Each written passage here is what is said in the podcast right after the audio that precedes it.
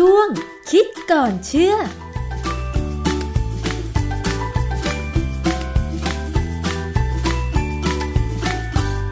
พบกับช่วงคิดก่อนเชื่อกับ ดรแก้วกังสดานอภัยนักพิษวิทยา และดิฉันชนาทิพไพรพงศ์นะคะ พูดคุย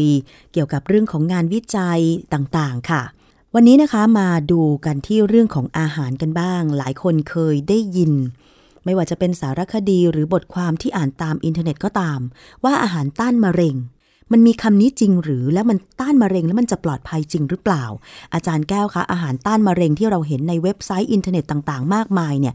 ความจริงเชื่อถือได้มากน้อยแค่ไหนอาจารย์ คือคำว่าต้านมะเร็งเนี่ย จริง ๆ แล้วในในทางพิษวิทยาเนี่ยนะไม่มีเพราะว่าถ้ามันต้านได้เนี่ย มันต้องทดสอบและพิสูจน์ได้ค่ะ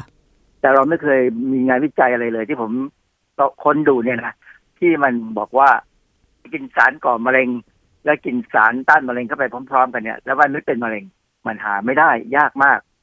นะส่วนใหญ่เนี่ย เวลาเขาทดลองในสัตว์ทดลองเนี่ยเขาให้สารก่อมะเร็ง แล้วก็ให้อะไรก็ตามจะอาจจะเป็นอาหารอาจจะเป็นยาก็ตามเนี่ย ที่เราคิดว่ามันมีศักยภาพในการที่จะช่วยให้ไม่เป็นมะเร็งเนี่ยเข้าไปพร้อม ๆกัน ก็จะปรากฏว่ามีสัตว์ทดลองบางตัวเป็นบ้างไม่เป็นบ้าง แต่ว่าเมื่อเทียบกับกลุ่มที่เป็นกลุ่มควบคุมคือไม่ต้องได้ยาเนี่ยนะจะเห็นว่า การที่สัตว์ทดลองมันเป็นมะเร็งเป็นเนื้องอกเนี่ย มันน้อยลงกว่ากลุ่มที่ไม่ได้สารที่เราศึกษา อืมค่ะนะแล้วเขาก็ใช้ข้อวิธีการทางสถิติ มาดูว่ามันต่างกันอย่างมีนัยสำคัญไหมค่ะ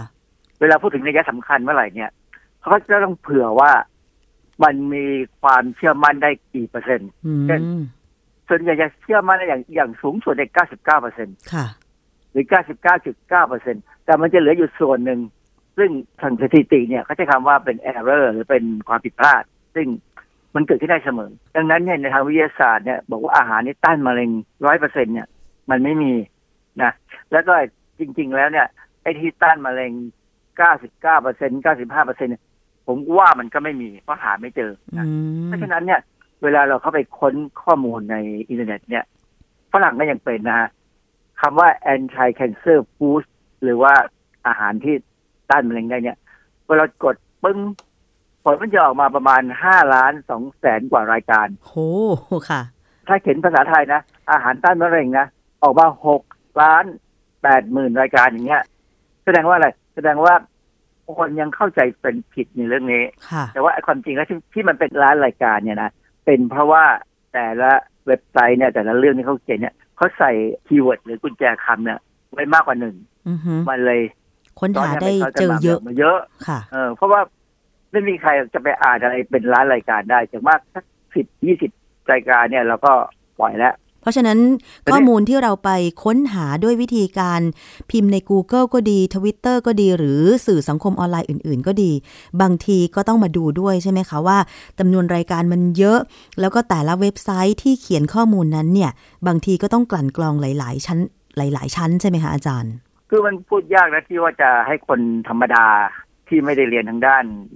วิทยาศาสตร์สุขภาพเนี่ยมากันกรองด้วยตัวเองนะใช่มันก็คือต้องพยายามหาความรู้อะนะค่ะ จริงๆเนี่ยในทางพิษวิทยาเนี่ย เราเราบอกว่ามีสารช่วยลดความเสี่ยงการเป็นมะเร็ง คือเผื่อค่ะเผื่อว่าสมมติความเสี่ยงร้อยเปอร์เซ็นเนี่ยถ้าเรากินอาหารกลุ่มเนี้นะความเสี่ยงอาจจะลดลงไปเหลือสักหกสิบเปอร์เซ็นห้าสิบเปอร์เซ็นซึ่งก็หมายความว่ายังมีโอกาสเป็น ถ้าบางจังหวะของร่างกายมันไม่เหมาะสมเนี่ย ความเสี่ยงก็จะสูงขึ้นอือฮึบางจังหวะที่ร่างกายดีมันก็จะต่ำลงเอางี้ตัวอย่างผมไปดูเว็บหนึ่งภาษาไทยนะ เขาบอกว่ามีเก้าเคล็ดลับสู่ความสำเร็จในการต้านมะเร็ง เขาบอกว่าให้กินผักหลากสีทุกวัน ผักหลากสี มันก็จะต้องมีสารเคมีต้านอนุมูลอิสระต้านนู่นต้านนี่เยอะแยะมีเต็มไปหมดเลยแล้วจะเออลดแล้วมันความจะเสี่ยงเป็นมะเร็งไหมมันจะลดเป็นศูนย์ไหมอือฮึเป็นไม่ได้อืมมันก็ยังมีความเสี่ยงอยู่เพราะว่า ก็ต้องดูว่าผักนั้นเนี่ย มียาฆ่าแมลงไหมค่ะมียา หรือว่ามันมีอะไรมาเกี่ยวข้องไหม อันที่สองคนคนที่กินผัก สีเยอะๆเนี่ยกินอาหารครบห้าหมู่ไหมอ่าฮะอะไรเงี้ยนะค่ะขยันกินผลไม้เป็นประจำกินผลไม้ก็เหมือนกัน ผลไม้บางอย่างกินมากเกินไปก็ไม่ดี กินน้อยไปก็ไม่ดี เช่นขนุนกินให้ทุเรียนเอิ่มทุเรียนนี่น่ากลัวมากเลยนะเพราะว่ามันพลังงานมันสูงพอพลังงานสูงเมื่อไหร่เนี่ย ให้เรานึกถึงเรื่องอนุมูลอิสระทันทีนะเพราะฉะนั้นการที่เขาให้กินมังคุดตามเข้าไปเนี่ย เพราะมังคุดมันมีสารต้านอนุมูลอิสระสูงมากค่ะมันก็จะช่วยอ่าอาจช่วยลดความเสี่ยงลง แต่มันไม่ได้หมายความว่าถ้าจะบอกว่ากินทุเรียนแล้วเป็นมะเร็งเนี่ยมันตลกเพราะคงไม่มีใครกินทุเรียนติดต่อกันเป็นเดือนๆได้หรอกไอ้ไอ้ของพวกนี้ต้องกินนานๆนะใช่บอกกินอาหารธัญพืชและเส้นใยสูง มันลดความเสี่ยงได้ดีมากๆ เช่น ความเสี่ยงของมะเร็งลำไส้ใหญ่ จะถามว่า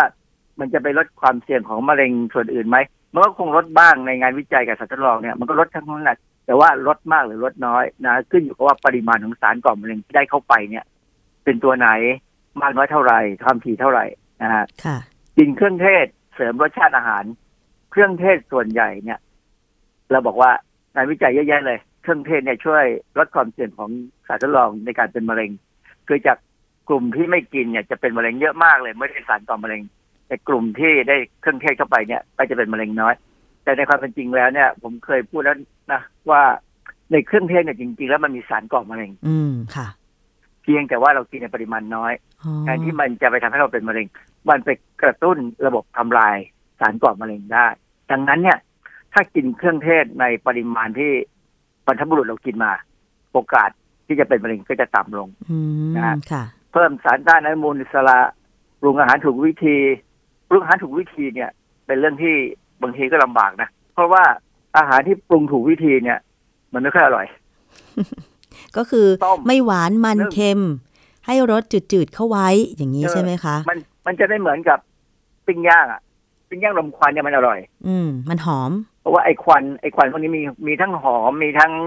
ตัวกระตุ้นความอยากอาหาร มีทั้งสารก่อมะเร็งมีทั้งสารต้านมะเร็งมีอะไรต่ออะไรเต็มไปหมดเลย ขึ้นอยู่กับว่า ปิ้งย่างลมควันเนี่ยมากหรือน้อยยังไง แล้วเราเกี่ยบมันทิ้งบ้างไหมอะไรเงี้ยนะค่ะเพราะฉะนั้นผมพยายามบอกหลายครั้งว่าอาหารปิ้งย่างลมควันอาหารที่มันดูใช้ความร้อนสูงอะไรเนี่ยนะอยากกินกินเถอะกินได้ แต่ว่าต้องกินอาหารที่ลดความเสี่ยง เช่นพวกผักพวกผลไม้พวกธัญพืชอะไรเข้าไปด้วยค่ะอยากกินแต่อาหารปิ้งย่างลมควันแล้วก็ซดเหล้าตามเนี้ยแต่พวกที่เขาชอบกินเหล้าแล้วเขาชอบกินกับแกล้มใช่ไหมค่ะอันนั้นอะดับเบิลความ คือเพิ่มความเสี่ยงมากๆเลยในการเป็นมะเร็งตับอะไรเงี้ยนะค่ะหลีกหนีอาหารไขมัน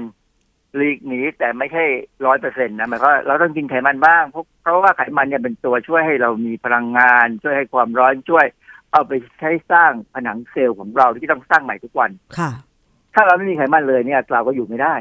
ต้องเข้าใจตรงนี้ แต่ว่าจะกินเยอะค่ะ คือกินเท่าที่มัน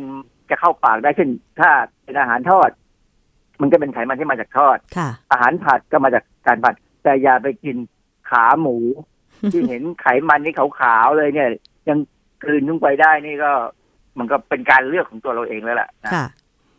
ลดการกินเนื้อแดงความจริงเนื้อแดงเนี่ยมันก็ไม่ถึงจะเป็นปัญหามากมายหรอกเพราะว่าถ้าเราถ้าเรากินน้อยๆเนี่ย มันก็อร่อยดีค่ะมันก็ได้เหล็กได้โปรตีนอะไร ที่เขาบอกว่าอย่ากินเนื้อแดงมากก็เพราะว่าในเนื้อแดงเนี่ยเหล็กมันเยอะเกินไปค่ะและเหล็กเนี่ย ถ้ามันเข้าไปอยู่เป็นอิสระในร่างกายเราเนี่ย มันสามารถเพิ่มความเสี่ยงของการมีอนุมูลอิสระนะแต่อย่ากินเกลือมาก คือเกลือเนี่ยความจริงมันก็มีส่วนอะไรหลายๆอย่าง เช่นอาหารที่หมักเกลือเนี่ย ส่วนใหญ่จะมักจะมี เวลาเกลือเกลือทะเลเนี่ยค่ะมักจะมีดินประสิวผสมมาอยู่ด้วยธรรมชาติ อ๋อนะมันมาจากธรรมชาติเลยใช่ไหมอาจารย์ ธรรมชาติมีนะฮะ เพราะฉะนั้นอาหารที่หมักดองอะมันจะมีสารก่อมะเร็งพวกไนโตรซามีนที่มาจากไนไตรท์ธรรมชาติผสมกับ สารเอมีนที่อยู่ในเลือดของสัตว์ทะเลอะไรพวกเนี้ยหรือสัตว์ต่างๆเนี่ยมันจะมีเอมีนอยู่ไนไตรท์กับเอมีนทำปฏิกิริยากันได้ไนโตรซามีนซึ่งเป็นสารก่อมะเร็งค่ะดังนั้นเนี่ยถ้าเราทำครบเก้าอย่างที่เขาว่าเนี่ยทำทำแล้วสบายใจได้สบายใจได้ในระดับหนึ่ง คืออย่างน้อยพอกินอาหารครบต้องออกกำลังกายค่ะต้องนอนให้หลับเพราะฉะนั้นจริงๆเนี่ยพฤติกรรมที่เขาสอนในเรื่องของสุขบัญญัติต่าง ๆ ตั้งแต่ไม่ว่าจะรุ่นผมหรือรุ่นใครก็ตามเนี่ย มันเป็นการสอนให้ปฏิบัติตนให้ลดความเสี่ยงของการเป็นมะเร็งค่ะแต่ถามว่าถ้าทำให้ดียังไงก็ตามเนี่ยนะถ้าเกิดมันมีพันธุกรรมที่ไม่ดีเนี่ย ก็เป็นมันได้เหมือนกันใช่อาจารย์ เพราะฉะนั้น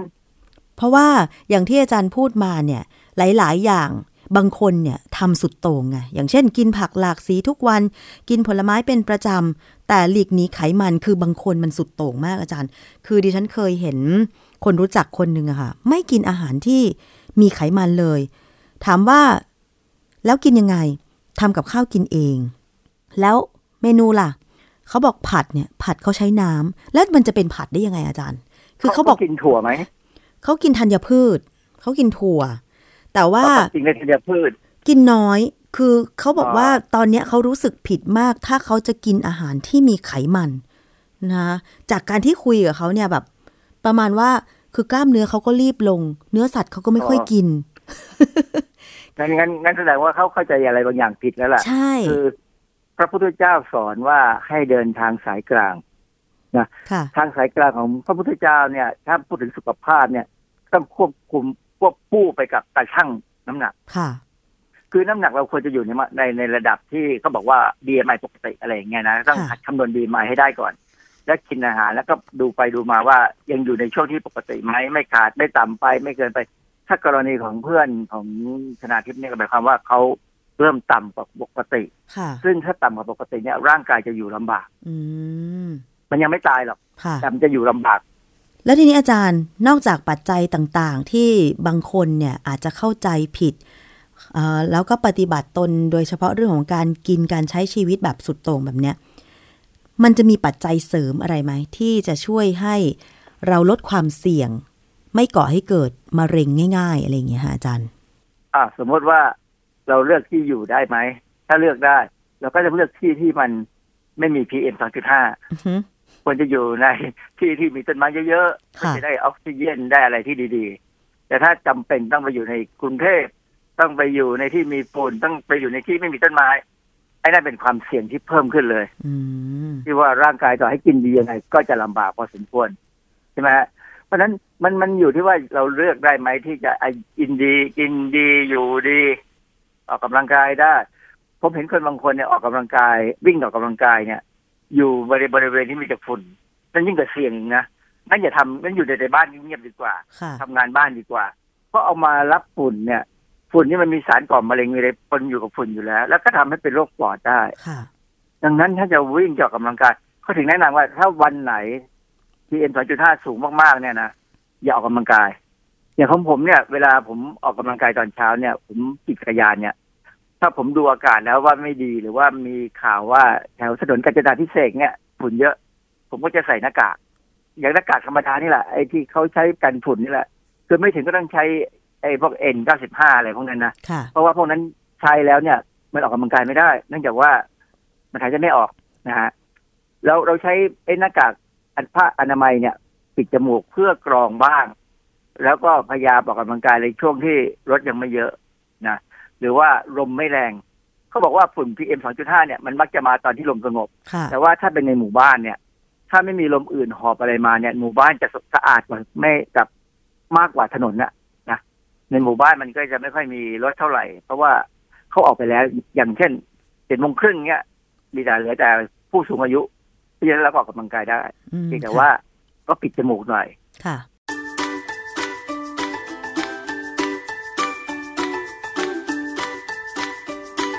ช่วงคิดก่อนเชื่อ